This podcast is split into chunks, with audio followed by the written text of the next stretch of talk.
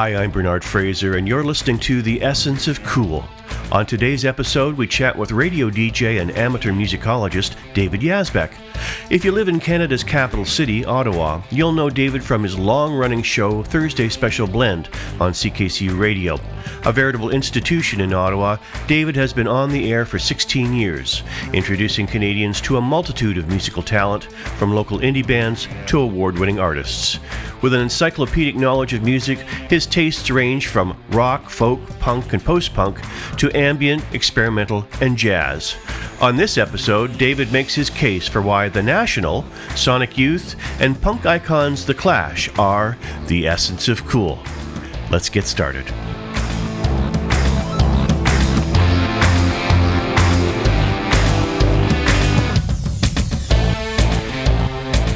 David Yazbeck, welcome to the Essence of Cool. Thanks for coming.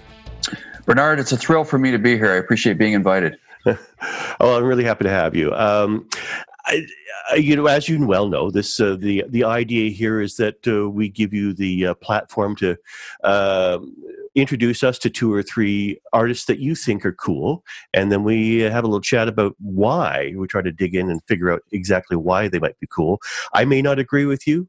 I probably will, but you know, cool, cool, cool is subjective, as we know. So you know, but before we get uh, get started, I, I want to ask you a couple of quick questions. First of all, how hard was it to choose a couple of artists that you categorize as sort of supremely cool? Oh my goodness, Bernard, I, I, I like literally had had trouble sleeping. Like I, I you know, thinking about. I've been thinking about this in, in every spare second that I have because I started a list and then realized it was going to get way way too long. It was pretty hard, um, and, and, precisely because it's hard to define. Number one, and yeah. number two. I mean, frankly, there are lots of really cool artists out there, and and um, you you want to give them all credit, and I'm sure I would think of others after the fact as well. Yeah. Um, so all that means is that maybe maybe we'll have to do it again, Bernard. I'm good with that. But I, yeah. as you alluded to, though, I mean, there's so many different ways to categorize cool. Right, you know, there's uh-huh. uh, people are cool for artists are cool for for a variety of different different reasons, and that's one of the reasons I think this is kind of a, a neat little idea is to sort of dig in and find out what those different aspects of cool are. So, the other thing is, uh, again, before we dive into your artists, um, you have a very eclectic taste in music and there's such a range of artists that I know you enjoy and I'm only I'm only scratching the surface of uh, of who you like so this is an interesting conversation for me. But take me back to like a 14 or 15 year old David Yazbeck. What music uh, were you into? What was what was turning your crank then well, you know what? One of the albums the, the, uh, of the three artists that we're going to talk about, uh, and one album I'm going to focus on, I, I, had that album when it was released, and that's the Clash's first album. So that was certainly one of them. Hmm. Um, of course, Eddie Van Halen uh, died not long ago. I was listening to the Van Halen first album, uh, ACDC, Judas Priest, uh, Bruce Springsteen, Neil Young, uh, Nils Lofgren, um, you know, U2. Mm. Uh, it was quite variety, and, and I grew up in a small town. The, the the local record store had maybe ten or twelve crates of albums. Wow! It was pretty pretty limited supply. However, uh, Terry, who ran the place, Terry ran the sound shop, had, was very good. He was a very good curator of music. So you could you could go through there and you can always come away with something interesting and talk to him about it.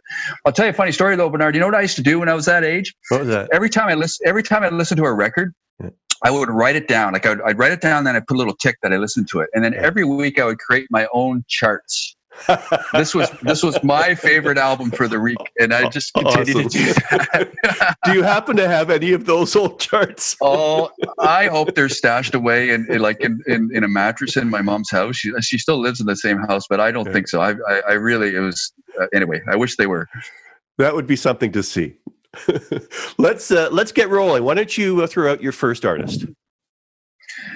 So I'm going to start. Uh, let's do this in reverse order of chronology. Again, I'm going to start with the National. Okay. Uh, and uh, I've been listening to the National for a long time. Like a lot of people, I was first turned on by their Boxer record, which was released in 2007. I think it was their third or fourth studio album at the time. Mm. Um, and yeah, again, this is where we get into cool, right? What do you mean by cool? Well, the National is cool. How's that? it's kind of hard to define. Um, but you know what? I, I, think there, there. I mean, there are lots of reasons why I, have chosen that band. But two of them, well, three of the main reasons. One is that the drums in, in the National are more than just a, a, percussion instrument. It's it's more than just a beat, uh, keeping time for everybody. The, the the the I mean, Bryan Devendorf is spectacular on drums, and it becomes uh, an active instrument on its own. It drives songs. It doesn't just keep the pace. It actually drives them. It turns the corner, etc. You can really hear that on Boxer. Mm-hmm. Uh, so that's one of the key features I, I find that makes them cool. Um, a second key feature is is uh, Matt Berninger's voice. Um, it's this lovely baritone voice, but uh, again, more than just conveying words, it has a tone, an intonation, a sound to it that can change in a flash.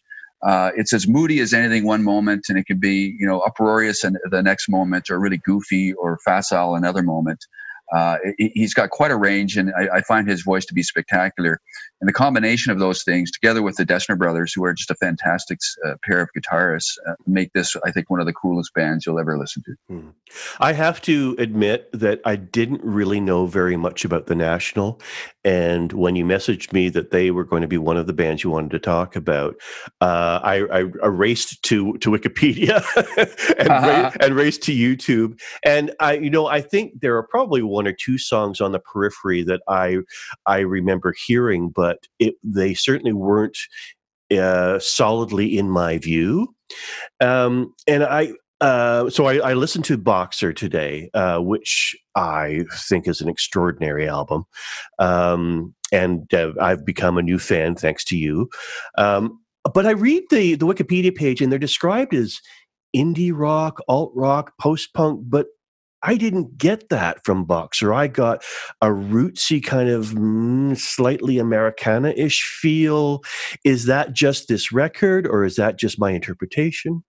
Oh, I think that's that feel is on this record uh, for sure. It, it's certainly in there in a lot of the songs, which are kind of mellower uh, a little bit. But there's also that sort of broodiness uh, that's involved here you know, and I'm thinking of, you know, to the tune of New Order and, and Joy Division, that, that sort of sound, the Manchester sound or whatever, there's that kind of um, almost depression really and in, involved in some of their music. I think that's there as well. But yeah, and, and I, I hesitate to repeat, no, I don't hesitate to repeat actually the Dessner brothers, their influence on this record, because they're two, they're two fantastic artists. Uh, they've got their fingers in all kinds of things as well. Uh, mean, Aaron Dessner produced Taylor Swift's late, latest record, for example, and they, they were they did one of the Red Hot and uh, Blue uh, fundraising albums. Uh, Dark was the night. So it, it's just an incredible combination of artists together. Um, I, I think it's I think each one of them brings to bear something special, and when they're together, it's pretty amazing. And and yeah, it's hard to put a label on them, uh, Bernard, like uh, whatever you want to call it. Uh, you know, it, those typical labels of indie rock or mm-hmm. um, what whatnot, what have you. Um, it's just to me, it's really textured music, um, both sonically and lyrically. And everyone knows that Berninger's lyrics are hard to interpret at the best of times, but they're still pretty interesting. And, and Boxer, uh, Boxer sounds like a pretty morose album when you li- listen to the lyrics. but you know what's interesting? A factoid about it, and um, I mean, there's there's a lot of interesting uh, things about the record. But um, the, the first track, Fake Empire, uh, was used in a campaign ad for Barack Obama. Uh, oh. when he was running for election for the first time. And in really? fact, the, the, the, evening I was sitting almost at this very spot when he won. And they actually played that in Chicago when, uh, when at, at the uh, gathering when they were celebrating his victory. Wow. Um, and if you listen to that whole tune, I still get goosebumps at the end when the horns come in at the very end you don't you don't expect them right? Yeah. you, you, think of horns in a, in a song in a modern song to be central but they come in almost as an afterthought. Right. and it just it freaks me out every time. That's cool. That's cool to be able to think about that. Yeah. A really gorgeous song and one of the things that i think has surfaced uh, so far in the, some of the conversations i've had for this uh, series is um, that uh, in order to I guess one one uh, is given the term cool uh, based on innovation, uh, based on unconventionality, uh, really sort of taking steps to go beyond the norm and, and do something new. And th- these guys certainly do. I think so, yeah. And uh, you know, some people have called this record a bit of a sleeper album. Uh, it, it, I think it does take some time to grow on you a little bit. Hmm. Uh, there, like the middle part of the album, I found when I, I remember first listening to it, it, it sounded very similar. Uh, but this one, it pays rewards if you if you pay attention to it and listen more closely. And that's where the drum starts coming out. That's where you know Berninger's voice starts coming out, and the combination, as I said, of all of them is supreme. I think it's it's it's sublime. In fact, uh, it's still one of my favorite go-to records. I listen to it all the time, and it's right. what was it? Uh, um, 2007, I think it was yeah. released. Yeah, it's sitting up there. Yeah, no, I mean, even on first listen, I was quite entranced. So I'm I'm looking forward to peeling back the layers as I listen to more of it. You know. And I dare say the band's become cooler over time. That's some really great albums afterwards. Um, uh, so I, I, if you like it, if you like that nuance and texture, yeah. Uh, I highly recommend their whole catalog. Uh, I think they, they haven't stopped since Boxer. And, yeah, I did listen to a little bit of the latest one, and I was actually quite impressed by the number of artists that they're collaborating with on the latest one, including uh, a person who happens to be a Facebook friend of mine, Gail Dorsey, who is ah. David Bowie's former bass player and uh, backup vocalist. Uh, and I remember actually, probably about a year and a half, mm, a year and a half ago, two years ago, her talking about working on that with them and her being really excited about it. So, wow, and that's cool too, Bernard. Right? I mean, this is a band that doesn't rest on its laurels. Uh, right. they they connect with a lot of other different artists, uh, mm-hmm. and then you know, Berninger just released his own solo record uh, okay. a couple months ago. Um, uh, so yeah, they, the, their reach is far and wide. Uh, I think they're a real treasure, and I I was actually supposed to see them in in Cincinnati this past spring. Uh-huh. Um, they had a homecoming, uh, four day homecoming event, um, uh, like a like a basically a a, um, a, festival that featured their music, of course, and some other artists, including Patti Smith. But it was canceled, needless to say. But yeah, I think yeah. I think they're cool. Yeah. So uh, let me take you back to the first time you heard them. Do you remember what it was you heard, what the circumstances were, and what was it that captured your attention? I can, I can actually, Bernard. I remember the exact moment. It was, uh, uh, it was something that was on my radar, uh, probably from a magazine I subscribe to still called Under the Radar magazine. Fantastic magazine. Mm-hmm. Um, and I, I, the gift, it was given to me as a gift for Father's Day mm-hmm. that year. And I remember turning up and turning on loudly. It was a beautiful day. I was sitting outside uh, in the sunshine and uh, just being absorbed by the album. And that first track, Fake Empire, uh, blew me away, like literally blew me away. And then just sort of being drawn into it. It's it's not a it's not a record that you listen to while you're washing the dishes, you know, you know what I mean. It's right. and it's not one that you listen to driving in the car. You have to jump into it, right. uh, and I and I found myself wanting to do that for the whole of the album. So mm. it's it's really brought me back. Uh, thanks for the question because I, I, can I could literally remember that and um, as I said, I go to it today. I went out for a long walk and I had it on, and I just thought, "Oh my goodness, wow! I forgot how much I love this song." Right. "Mistaken for Strangers," uh, the, you know, that was the song I least liked on the record, and I thought, I, "This is actually a really good song." It's it's not, you know. um, so it's it's yeah, I, it's good. It's very visceral, and I'm sure people hate it, but for me, it was a pretty instantaneous uh, love in. It sort of reminds me, your experience sort of reminds me of when I first heard Berlin, and this was uh, Lou Reed's Berlin, and this mm. was back in the um, uh, probably uh, one or two years after it was released, so it would have been mid 70s. And I just, I remember being enveloped uh, in the album. It just kind of sucked me in, and I I wanted to hang, even though so much of it is painful to hear because he's talking about some really troubling uh, subject matter. Um, I didn't want to leave. I wanted to hear you know, Yeah. all the way through. So, um, well, and yeah, and when you when you delve in deep to the lyrics, even though they're they're in some cases not quite understandable, uh, they are they are pretty sad. Uh, I think that's Berninger's trait is is to write sad lyrics. But there- there's a quite a like there's a there's a section of songs, uh, "Slow Show," "Apartment Story," and "Start a War." They, they're the sort of the centerpiece of the record, and I I, I read them as being uh, related to some very serious relationship problems. How do you deal with it? The angst that goes along with that, etc. Mhm. Um, yeah, it's not it's not a happy-go-lucky section of the record for sure. Just you know as you say that it occurs to me i wonder how much of our own personal experience is tied into our connection with an artist and how much we revere them and consider them cool is there a connection between what you know uh, either sonically or in in terms of lyrical content um, what they're talking about what they're expressing and what we've felt in our own lives I think that I think that plays a huge role, Bernard. Um, I, I don't. There's no such thing as a coolometer, right? right Um, uh, unlike a kilometer, which is pronounced kilometer, not kilometer, but that's another issue altogether. Um, and and yeah, in the moment, I'm sure you're you're influenced by how you feel and what's going on in your head or your life, etc. But what makes it really cool, if you want to use a different standard, I think, is is the fact that you feel compelled to go back.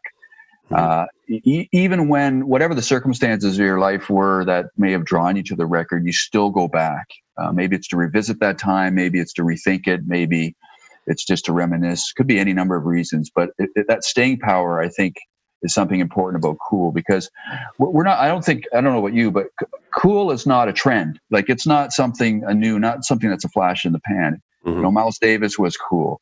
Um, you know, Beethoven was cool. I mean, you can go through history and find artists that are long, uh, lasting, enduring, and they're Mhm. cool for a reason. That's because people keep coming back to them. I think.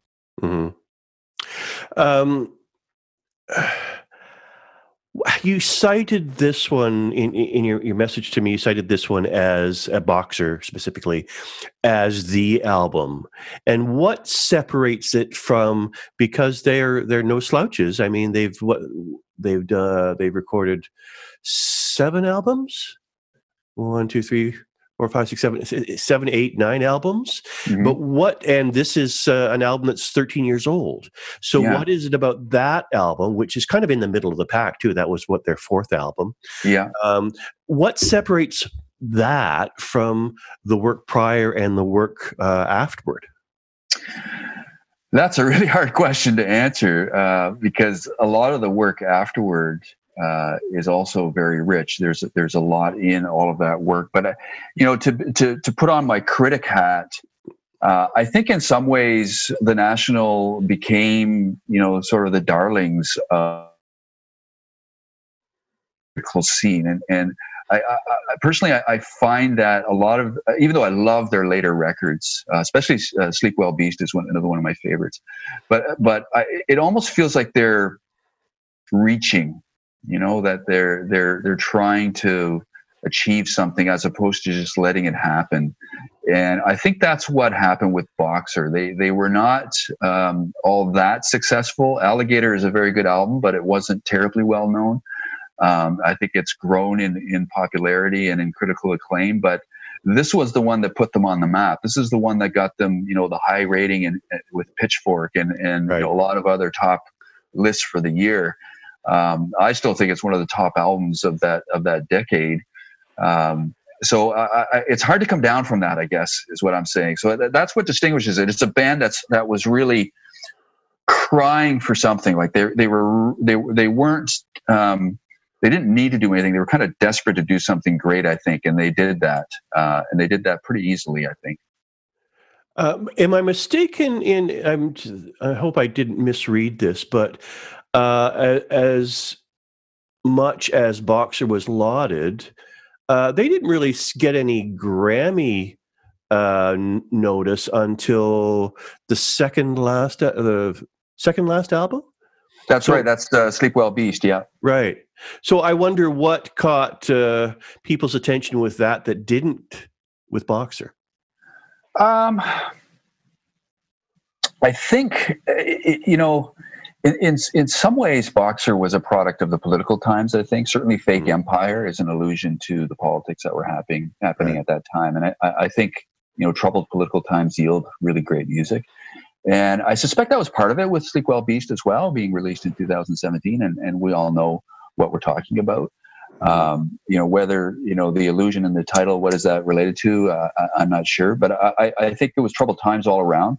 Right. Um, I think you know Berninger is is an interesting character for a lot of reasons. If you've seen the band perform, and I have.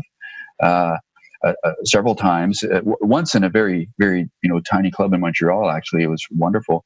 But uh, Berninger is a, is a troubled character, and and I think um, I, I, suspect, and this is me speculating, but I suspect he was in a in an interesting time. I'll put it that way in his life, and that created the the magnificence of of Sleep Well Beast. Um, right. I have it on vinyl too. I guess that that's sort of an influence too. That uh, it, it, it, conveys a different mood. I think when you listen to it that way. Um, yeah, it's a, it's another dark one. In a way, it's kind of a return to some of the themes I think that that we saw for the first time on on Boxer. Although those themes are always there with him, I think. Right.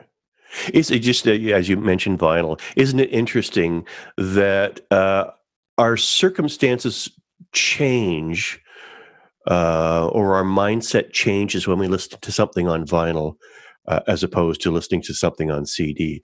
When I, it's like for me, putting on vinyl is like an event, and I want to, I want to embrace the entire event, and I don't want anything to interrupt me. Whereas if a CD is going, you know, life goes on, and phone rings, and you know, supper's being made, etc.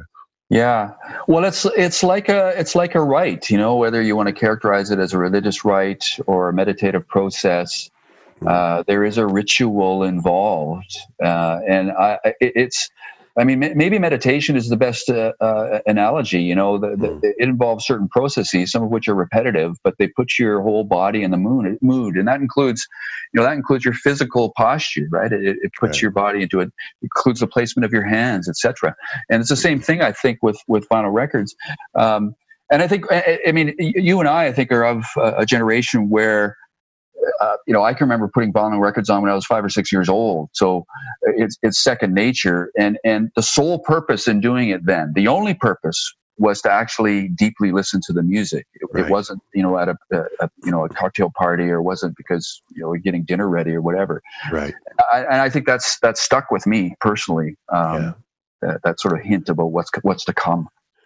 One more question about. Uh about the national before we move on to your next pick, and, and it might be the connective tissue between the two, is um, one of the things that's cropped up in discussion about what's cool is um, the visual element. That, uh, you know, when you think about Bowie or Iggy or Roxy Music, uh, people like that, that so much of the coolness is tied into the presentation, not just the music.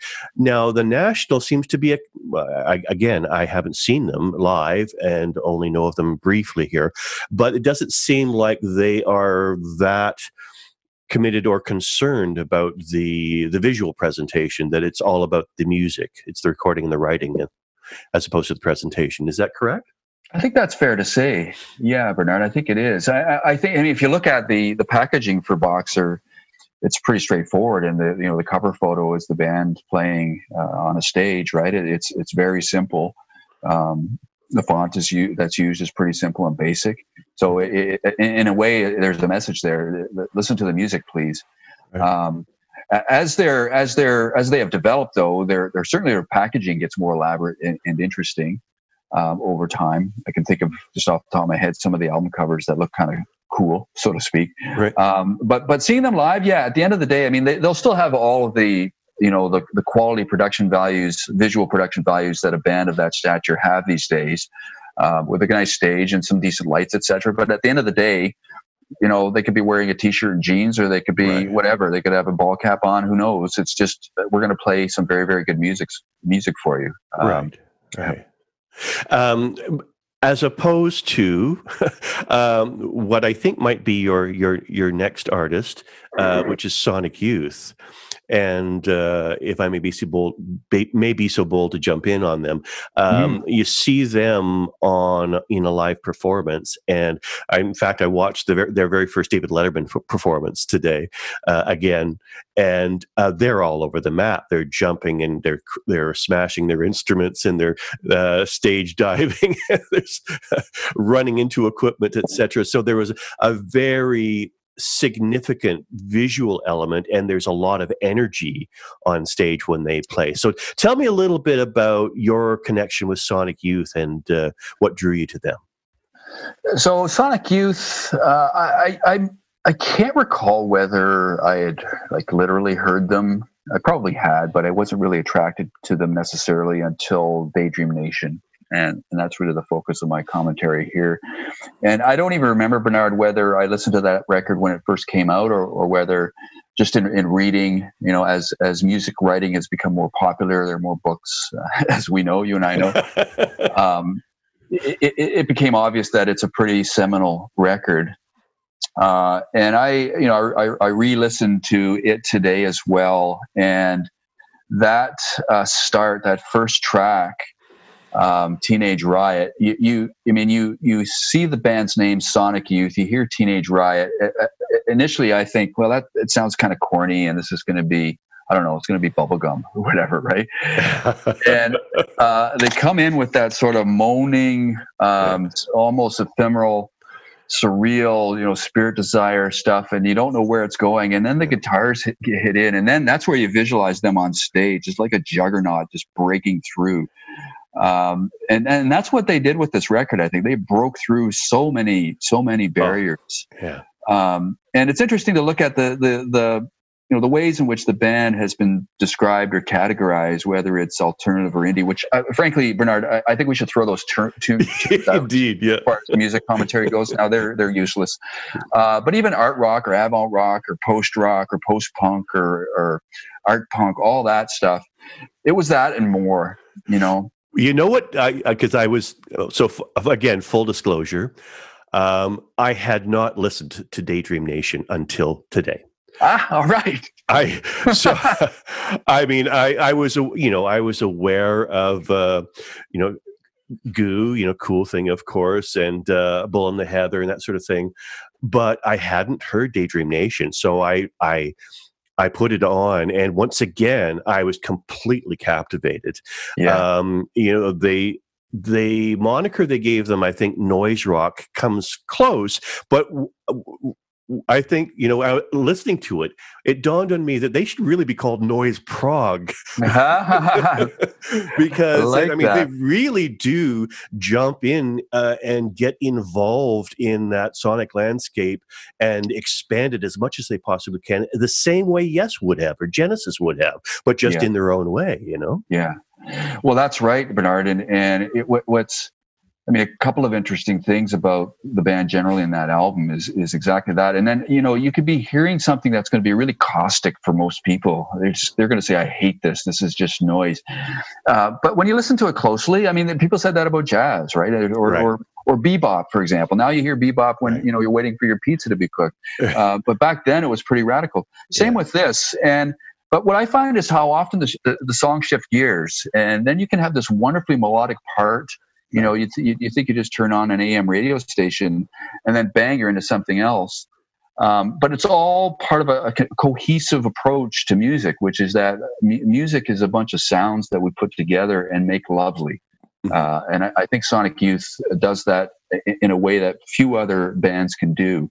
Um, and the noise part, I mean, they're they're renowned for their alternative tunings of their guitars. Mm-hmm. You know, one of the images I have of Sonic Youth playing live is this this bank of guitars, right? Most of which are prepared to be abused for the rest of the evening. Right. um, but a couple of other another cool thing about the band that's I think is very cool, Bernard, is the central role that Kim Gordon plays. You know, um, she as as a, a female in in rock and roll generally in modern rock and roll and in alternative rock and roll, frankly, uh, particularly guitar based rock and roll. Mm-hmm. I mean, her, her, having a prominent role in 1988 in, in a band is pretty significant, I think. For sure. And and her role was and always will be prominent. Uh, her contributions are amazing. Mm-hmm. Uh, she's a she's a seminal artist in her own right.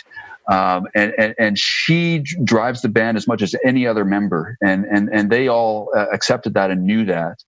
Um, but the band's, I mean, the band could be considered a jazz band by some people, you know, with the, right. some of the, you know, Branca's influence, a whole host of other influences there. Um, the other thing that's really cool though about the record, I mentioned earlier in talking to, about Boxer and some of the political context. Well, same with this album, Daydream Nation is a direct reference, in my opinion, to the Reagan administration, to, to, you know, where the country was, the United States was at that time, a daydream nation. So to some extent, it was it was a call to arms. And it, the, the, album features a, a brilliant uh, artistic image on the cover, the the the, the painting that's called um, I think it's just called Candle by the German artist uh, Gerhard Richter.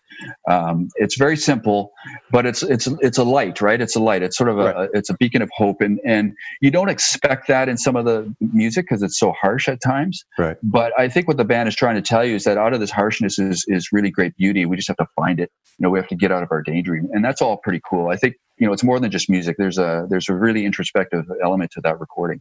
Yeah.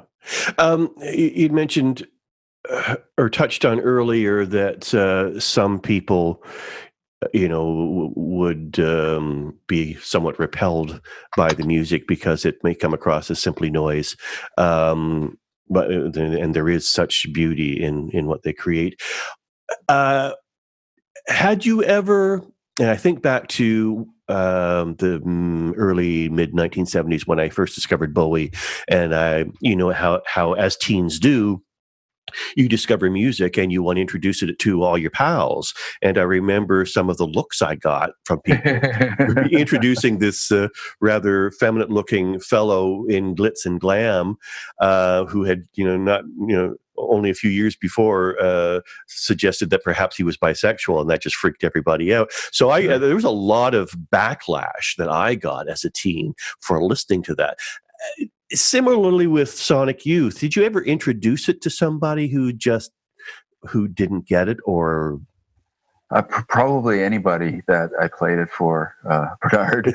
um, I, in fact, I, I, probably reached the point where I, I, you know, unless I piss somebody off, I, wouldn't play. Like I, I, can think of some people in my life where I just wouldn't put it on. Like it, it, it would just be uh, painful to them, I think. um, on the other hand, you know, I, I, know people who love the band, and uh, it, it's funny. I know people who saw them uh, that I've, i only knew later saw them at the same show I saw them at, which was at the old Capitol Music Hall here in. I think it was like 2004. Uh, uh-huh. They played there, and, and, so there are lots of people who admire admire the band, but. Um, I, I, unless you're prepared for what you're about to hear, you're going to be likely be turned off. You know, if you're if you're if, you have got an open ear and open mind and, and you accept that you're going to hear something that's very very striking mm. um, it, it, it, discordant and that really gets under your skin mm. uh, which frankly is what all great art really does and does well and, and, and this album i think uh, sort of epitomizes that the band's gone on and made tons of other records i know bernard you mentioned that you've you, you know you you're familiar with some of them um, but this one still holds a really really positive space in my uh, brain and heart for sure it was a real eye opener for me to listen to it today. To be honest with you, David, I was uh, I was d- delighted and enthused, and uh, I you know now have this great need to want to explore the entire back catalog and uh, uh, really get to know know them a lot better. Um, it's funny you say um, you talk about people being turned off. I remember the first time, um, or a friend of mine back in the '80s, uh, who's now a um, owns a uh, music synchronization house in Toronto, but he started out by promoting bands, and the, one of the first bands he brought to Toronto was the Lounge Lizards, ah. and uh, um, uh, there were you know there were there was a small core group of people who loved Lounge Lizards and were there um, uh, to enjoy what they knew and loved. And there was a whole group of people that went because they it was Jody's thing and they wanted to support him. And pretty much walked out after about the first five minutes. Really? Oh my goodness. really unfortunate. Being a brilliant band and great musicians, but just again, if you're not familiar with that kind of music and uh, it's your first uh, the first instance of, of experiencing it, it could be uh, it could turn you off. I wanted to go back for a second to uh, talking about uh, what I brought up earlier in terms of uh, image being part of that cool factor for some bands. Clearly not the national, as we talked about but uh, certainly for others, and I think probably for uh, uh to a, great extent uh, for Sonic Youth because their their visual presentation is very dramatic. It is, yeah, uh, yeah, and so you know, would they be as cool if they just played their instruments like the National did? Huh. I, I think so. Bernard, and I, the only reason I say that is is because uh, I fell in love with the band long before I saw them perform, whether in li- like live or in a video. Mm-hmm.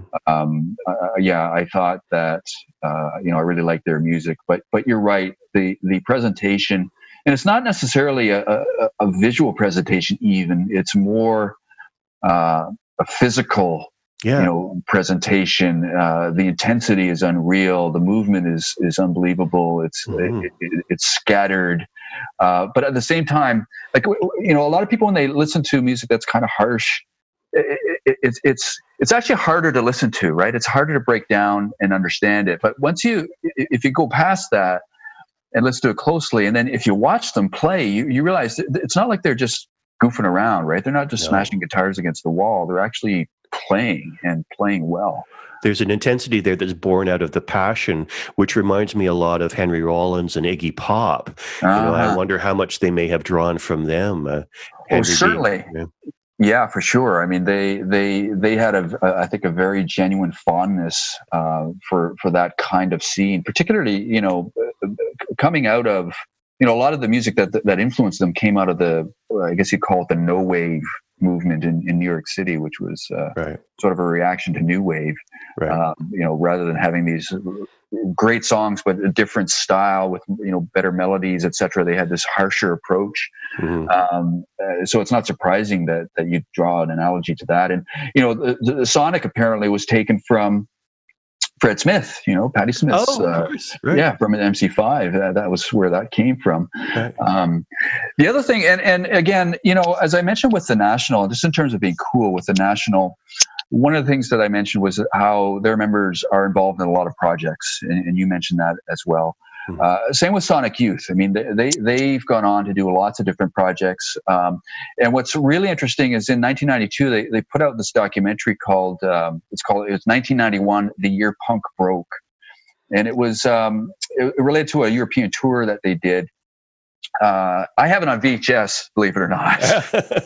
um, but they they um, they also highlight a bunch of other bands. So check out these names: Nirvana, Oh, wow. Dinosaur Jr., wow. Babes in Toyland, yeah, uh, etc. I mean, some really key players in the sort of the grunge uh, yeah. underground scene that later became, you know, very adored.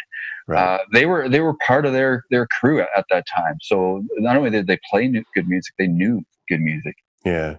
Uh, yeah, something I talked about with uh, Rob Preuss from the Spoons uh, the other day was um, that um, you know you had mentioned uh, out of the on the outset uh, that uh, real cool is something that is uh, is part and parcel and it never goes away.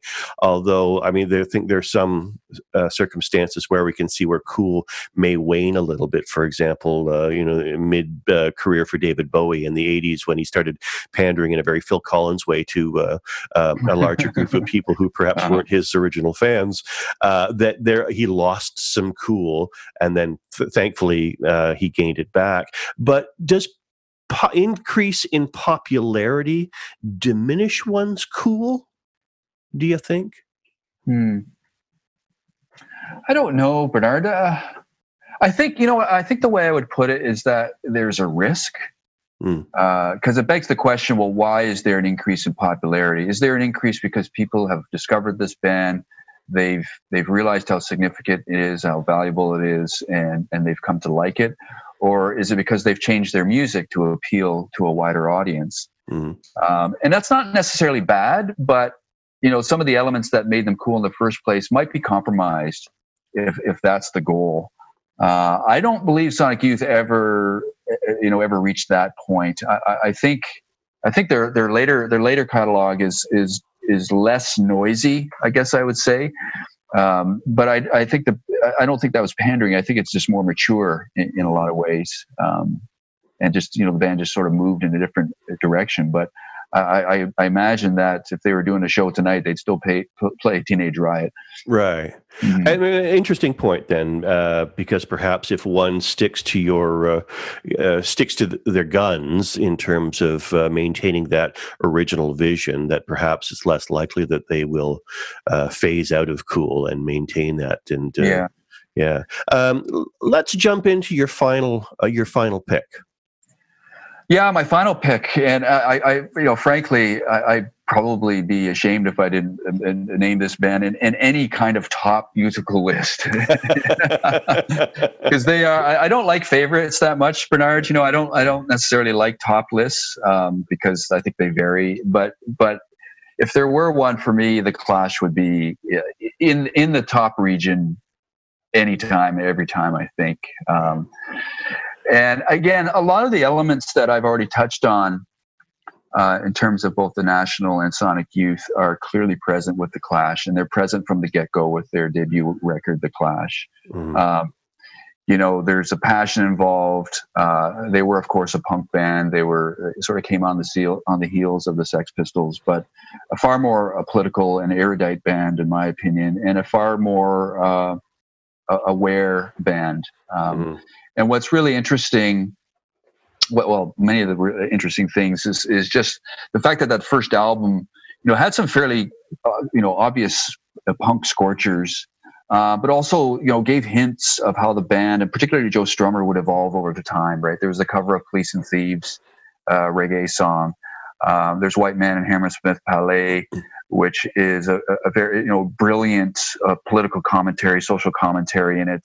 Um, of course, uh, songs like Career Opportunities, uh, I'm so bored with the USA. I mean, the, the, whole record is jammed with features that just beg one to say, "Oh wow, this is really cool." Mm-hmm. Um, and it's interesting when I I have it still on the on vinyl, which I would have purchased from Terry at the Sound Shop in Wallaceburg, Ontario, mm-hmm. and um, I still pull that same record out and, and listen to it, and, and the production's not the best uh, when you re-listen to it, but the songs are still just as raw and interesting as they were then. Um, yeah. And you know, as we all know, the band went on to create a lot of other great music over time, and and in fact, while this first album is not necessarily um, considered their their best. it's certainly important for me, but you know, an album like London Calling is r- routinely regarded as one of the best records ever of yeah. any genre at any time, any place. Yeah. Uh, you know, this is a Bernard. This is a very crucial band, and I'm, I'm not suggesting that critical acclaim or popularity among music critics is a is a criteria or criterion for for being cool. Um, I think in, in many ways, in, in their case, it's the result of being cool, you know, yeah. and, and uh, uh, you know, I, I, I can, Bernard, I, I can still, I, I can still picture where I was, what I was doing, and how I felt when I found out that Joe Strummer died. Um, yeah, and it that had that sort of emotional impact on me. Yeah. We're coming up on an anniversary soon, in fact. Um, so yeah, really, I think really cool what they did. And then, you know, later in their in their career, expanding. And then when Joe went on solo and he had the Mescaleros uh, doing all kinds of interesting work, he got into dub. Um, and his the, you know the, the streetcore record which is the last record that he put out uh, was released posthumously. It's just a fantastic album. Has so many good songs on it. Um, yeah. Um, I was a huge fan of the Clash. I mean, I, I grew up on British punk, and you know they. Uh, I, I, guess the Clash, like uh, a myriad of British bands, were born out of um, seeing that, that very, one of those first Sex Pistol shows. I mean, everybody says they were at this that first Sex Pistol show, and they started a band, and that band became famous, and blah blah blah. Um, and I so I loved them, and I think it was around the time of Sandinista they start they came up with the moniker "We're the only band that matters," and honestly, that turned me off.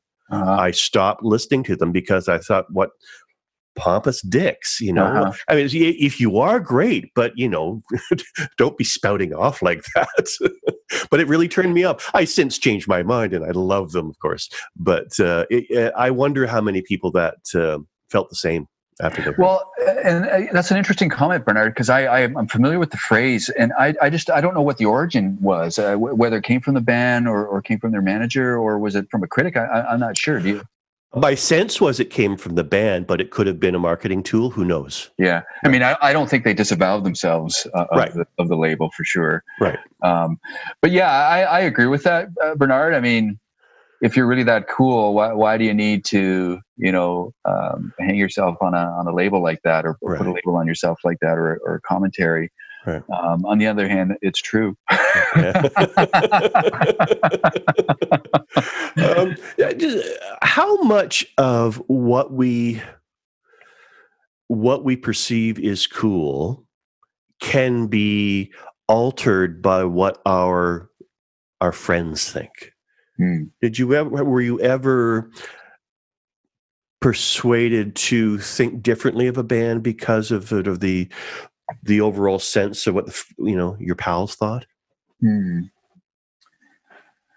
That's a really good question. I'd have to think long and hard about that. I, I I'm not sure if I ever have thought, you know, less of a band because of what my friends thought. I, I think if that situation presented itself, I would just say, well, screw you, you know? Right. Um, I do believe that I have sometimes thought poorly of styles of music or types of music. Mm-hmm. Um, perhaps in part because of what other people were saying or thinking about it, which I've I, I regretted and, and, grew to realize I, I, you know there's a significant portion of my life where I should have been listening to that music. Hmm. Um, country music is a good example. I, I, can remember saying to people, I like all kinds of music except country music. Um, I said the same thing. yeah, and that's a, it's an absolutely ridiculous and frankly embarrassing thing to admit to say. Indeed. Um, country music is some of the punkiest music ever yeah. And you know what I find really interesting, Bernard, too, is is the number of uh, you know hardcore you know, punk bands, punk artists uh, are, who have shifted gears into country style music or folk yeah. music. It's it seems to be a natural progression. It's true. Uh, uh, so I, I, think that's happened to me. I think we're all, you know, that's going to happen to a lot of people. I'll give you another example. Justin Bieber um, I was just one of those people who thought, well, this guy's an idiot. Like whatever, he plays top forty music and it's on the radio, but I don't care for that stuff. And then I remember watching the documentary uh, about him. I don't know hmm. about ten years ago. I was really impressed. He's talented. He's he very is. Good. He's very talented. And there are a number of other artists like that mm-hmm. um, that I didn't give enough attention to, and and I, have come to realize that it really, you know, we talked earlier about them being popular. Mm-hmm right? And, and whether that's uh, affects their cool factor. Well, in, in a way, you have to be careful of the reverse, right? If assuming somebody can't be cool because they're so popular, right? Th- that, that's dangerous too. And I know I've yeah. been the victim of that kind of mentality before. I, I, have to admit, I'm still struggling with Kanye, though. yeah. but that's another discussion entirely. Indeed, um, it is.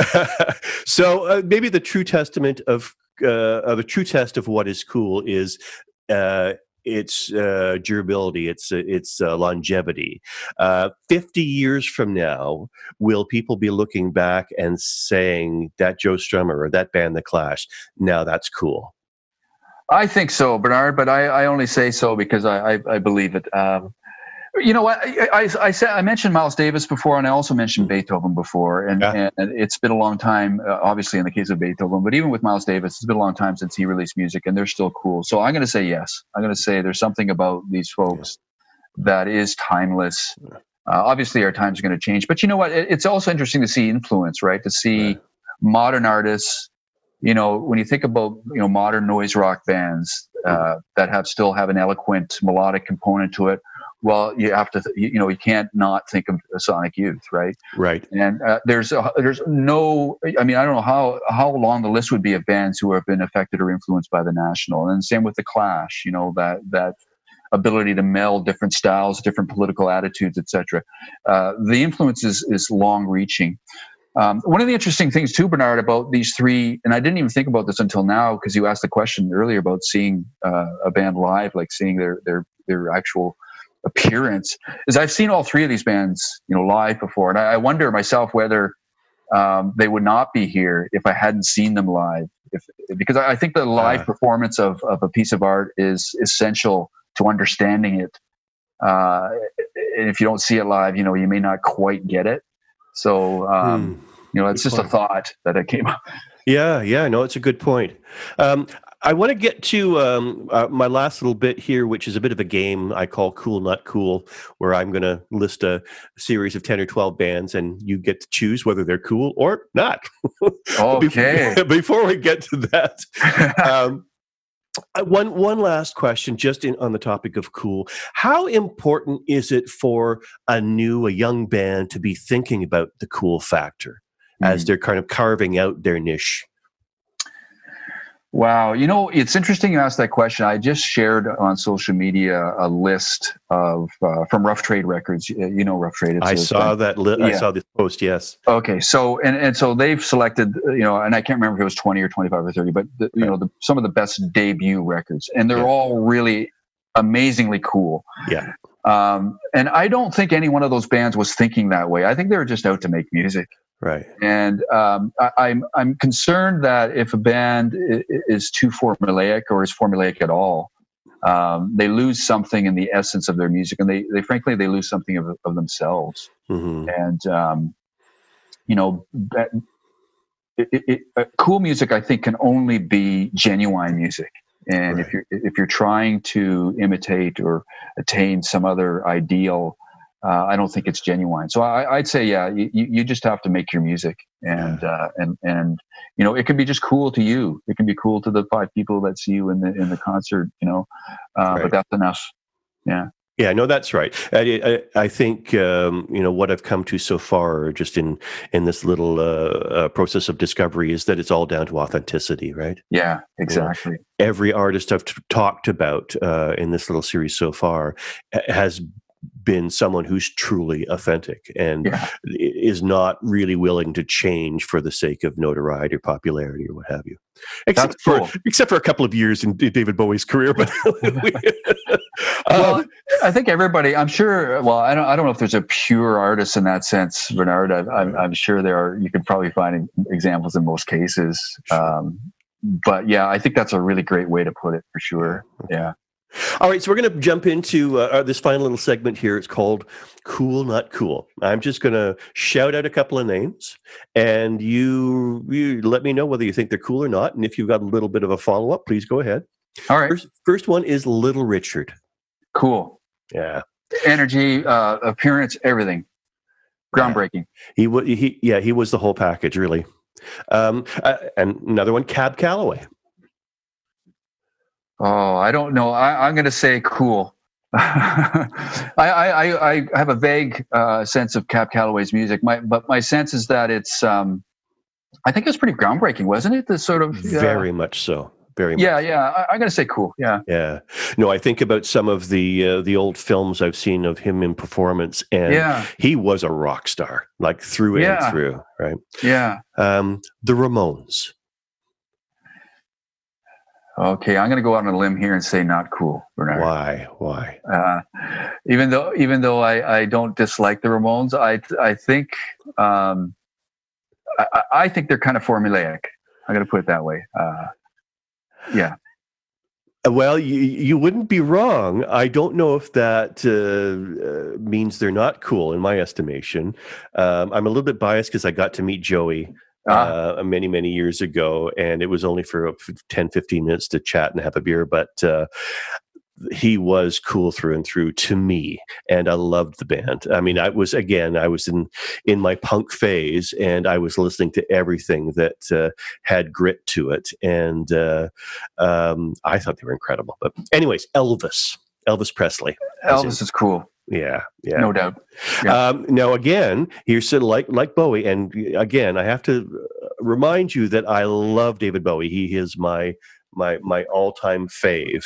Uh, but I I won't lie, there was a period where I didn't think he was very cool. Similarly, Elvis in his uh, in his filmic phase to, in my estimation, really lost a lot of cool because he yeah. overexposed himself and he was a caricature, became a character of himself. Yeah, I, and there's that genuine aspect, right, that you talked about, that authenticity right. that I think he lost uh, for sure. And I mean, I'm sure there are sociologists still talking about that, how he was influenced and and right. what his, his personal situation was, etc.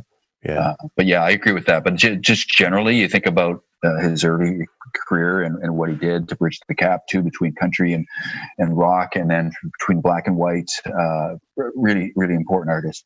Absolutely, absolutely. Billie Eilish. Cool. Yeah, yeah. Uh, and again, uh, that talking about that uh, aspect of time, the more she becomes popular, will she remain cool? Yeah, and that's a that's a risk too, especially when you're early in your career, right? Uh, I'm right. sure there. You know, I, I, don't want to be too cynical here, but there are probably lots of sharks. You know, I mean, music business as it is these days. If, if you've got a moneymaker, you want to use it. Um, but I my my sense of of her and her music is that she'll resist that. Yeah. Yeah, I'm hoping. I'm hoping. Uh, Mott the Hoople. Oh, you know the answer to this.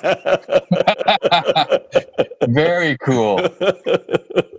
And Ian, uh, what he's what eighty one now? Still oh my goodness. cool. yeah. Um, well, I mean, you and I both, you know that we both love uh, the band and and, yeah. and you know, where it went. But you know, there's an underrated band oh, for, uh, sure. for, sure. and an influential band. Oh. Um, so uh, yeah, cool uh, for forever. Yeah, yeah. yeah. Uh, Blondie. Blondie, cool. Yeah. Um, yeah, I think back. You know, everyone. I, I I subscribe to one of these things on on social media, and it it it's always sending me back. It's it's this era from 1977 to 87. It plays videos, and and mm-hmm. fairly often these Blondie uh, cuts come up. These uh, performances. One was called Union Blue or Blue Union or Union Blue lately. What's the song called? Anyway, I hadn't heard about it before. It was spectacular. I thought, oh my goodness, like you could have written this yesterday. Mm-hmm. Uh, it was so good so yeah, cool. I mean, uh, image, uh, songwriting, a style, um, the whole shamagle, you know, uh, was cool. I think about them hmm. for sure. How much does, and again, you know, uh, considering uh, both you and I are uh, fully invested in reading many autobiographies or many biographies on, on music folks, uh, including Debbie Harry. Thank you so much for the book. Mm-hmm. Um, I'll get it back to you as soon as I can. Um, how much of pulling back the curtain and unveiling uh, an artist's true character changes or alters our opinion of that artist? Mm. Yeah, that's a hard question, hey. Like I just think about that in in in your own life or in the life of people you observe. You know, so many people will change their attitude about others uh, based upon learning something about them. Right? Mm-hmm. They've got a criminal conviction. They they have an addiction. You know, it could right. be a number of factors. Um, so you know, some of those books reveal that they were a- assholes, right? Mm-hmm. Um, so I think that's a real risk. Um, but at, at, at, the end of the day, and this this is a really interesting debate, right, about music and, and art in general, and and you know whether or not it changes depending on what the person is really like as a person, because you know artists are just like other human beings; they have all the same uh, right. defects of character as as we do. Um, so I think you have to be careful with that, and I I think your litmus test is going to be: well, go back to the music. Does it move you? Does it does it make you right uh, feel emotions. Um, and I, I, think it's important to remember, in my opinion, when artists are in the musical phase, they're in a different world.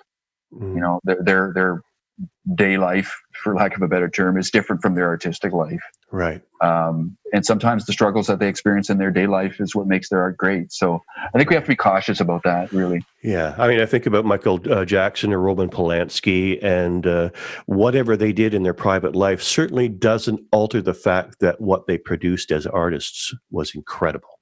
Absolutely. Right? Yeah. Yeah. So, um, the Dead Kennedys. Uh, I'm going to say cool for the Dead Kennedys. Um, I, I, I know their I know some of their music. I, I don't regularly listen to them, right? But you, you gotta you gotta appreciate a band that's called the Dead Kennedys first of all. And, and Jello, Jello Biafra, um, such I mean, an interesting guy. Interesting guy, still very active, and and I, I have to express my my bias here. I mean, I, my politics are pretty left wing, so I love them for that. Uh, right. It's unabashed and it's you know it's you know damn the torpedoes and I don't care about record sales if if I you know, express this political opinion. I like that, um, so that's part of it. Um, on the other hand, Bernard, there's a lot of music like that that um, is not necessarily innovative, you know, or new. Like it's the same formula over and again. Mm-hmm. Another band is Bad Religion. You know, I, I, have a lot of respect for Bad Religion, right. but I, I, I, I, I'm not sure that all of their music is great. Uh, I love Greg, Greg Graffin's work and and um, the work that's been done afterwards. So, yeah, I, I put them put them. How about this? Oh no, I, I can't make my own category, can I? sure, semi cool, semi cool, a qualified cool. okay, how about Brian Eno? Oh, cool. Yeah. Yeah. Okay. Um, yeah. yeah. One final one. Talking Heads. Cool. Yeah, for sure. Um, yeah, I just, uh, uh I mean, uh, David Byrne, just you know, brilliant on so yeah. many levels. Um, but the band too, my goodness. Yeah. Oh, well, without Tina and Chris, I mean, I don't think there was a band. But um, I, uh, along the lines of what we were just talking about, uh, in reference to reading about your heroes and stripping back the, uh, you know, the facade and finding the real person, uh, Chris Frantz's book is not uh, entirely flattering about David Byrne, and uh, you know, similarly, you know, I I read um, the biography on Lou Reed by that wonderful Rolling Stone writer, um, and really opened up um, a lot of areas where you could see inside, and what was inside was not very nice. Yeah, and it kind and so th- thinking about David Byrne, it kind of upset me that he was such an egotist and such a dick. But again, like Michael Jackson, uh, Roman Polanski, I love the art he produced, mm-hmm. but I have this sort of internal struggle you know, like I now every time I listen to a, a Talking Heads song, um, I, I am fighting with myself. Well, that's interesting. So your question earlier it was is born of experience, the one about re, you know reading about artists and then thinking about them. Yeah. Uh, and how do you do that, right? How do you divorce your your initial impression of the art from you know some bad information you've got, or in, not bad information, information about them being bad? You know, I don't know if you can. Know. Yeah, can you?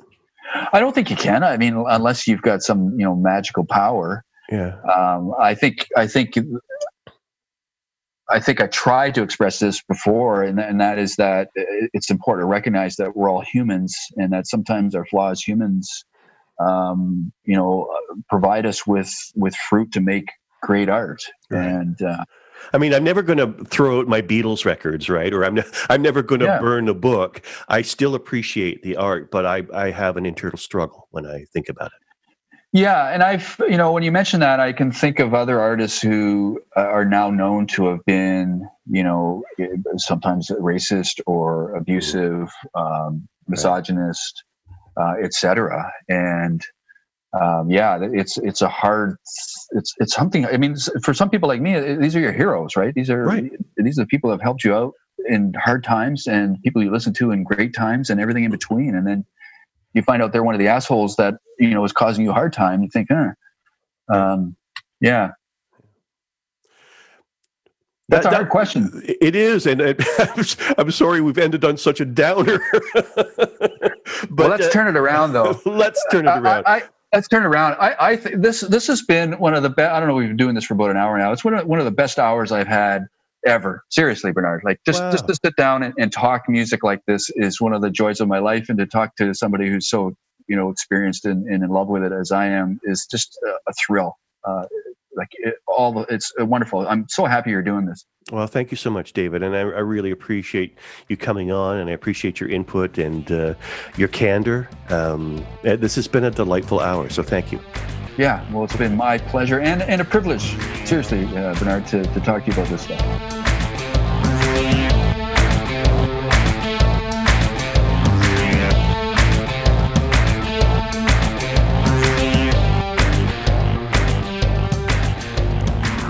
Was my conversation with David Yazbeck of CKCU FM's Thursday Special Blend. An interesting guy. By the way, you don't have to be in Ottawa to catch his show. Just point your web browser to ckcufm.com. David's show airs every Thursday between 8 and 9:30 a.m. Eastern. Until next time, I'm Bernard Fraser saying please support independent artists and stay safe.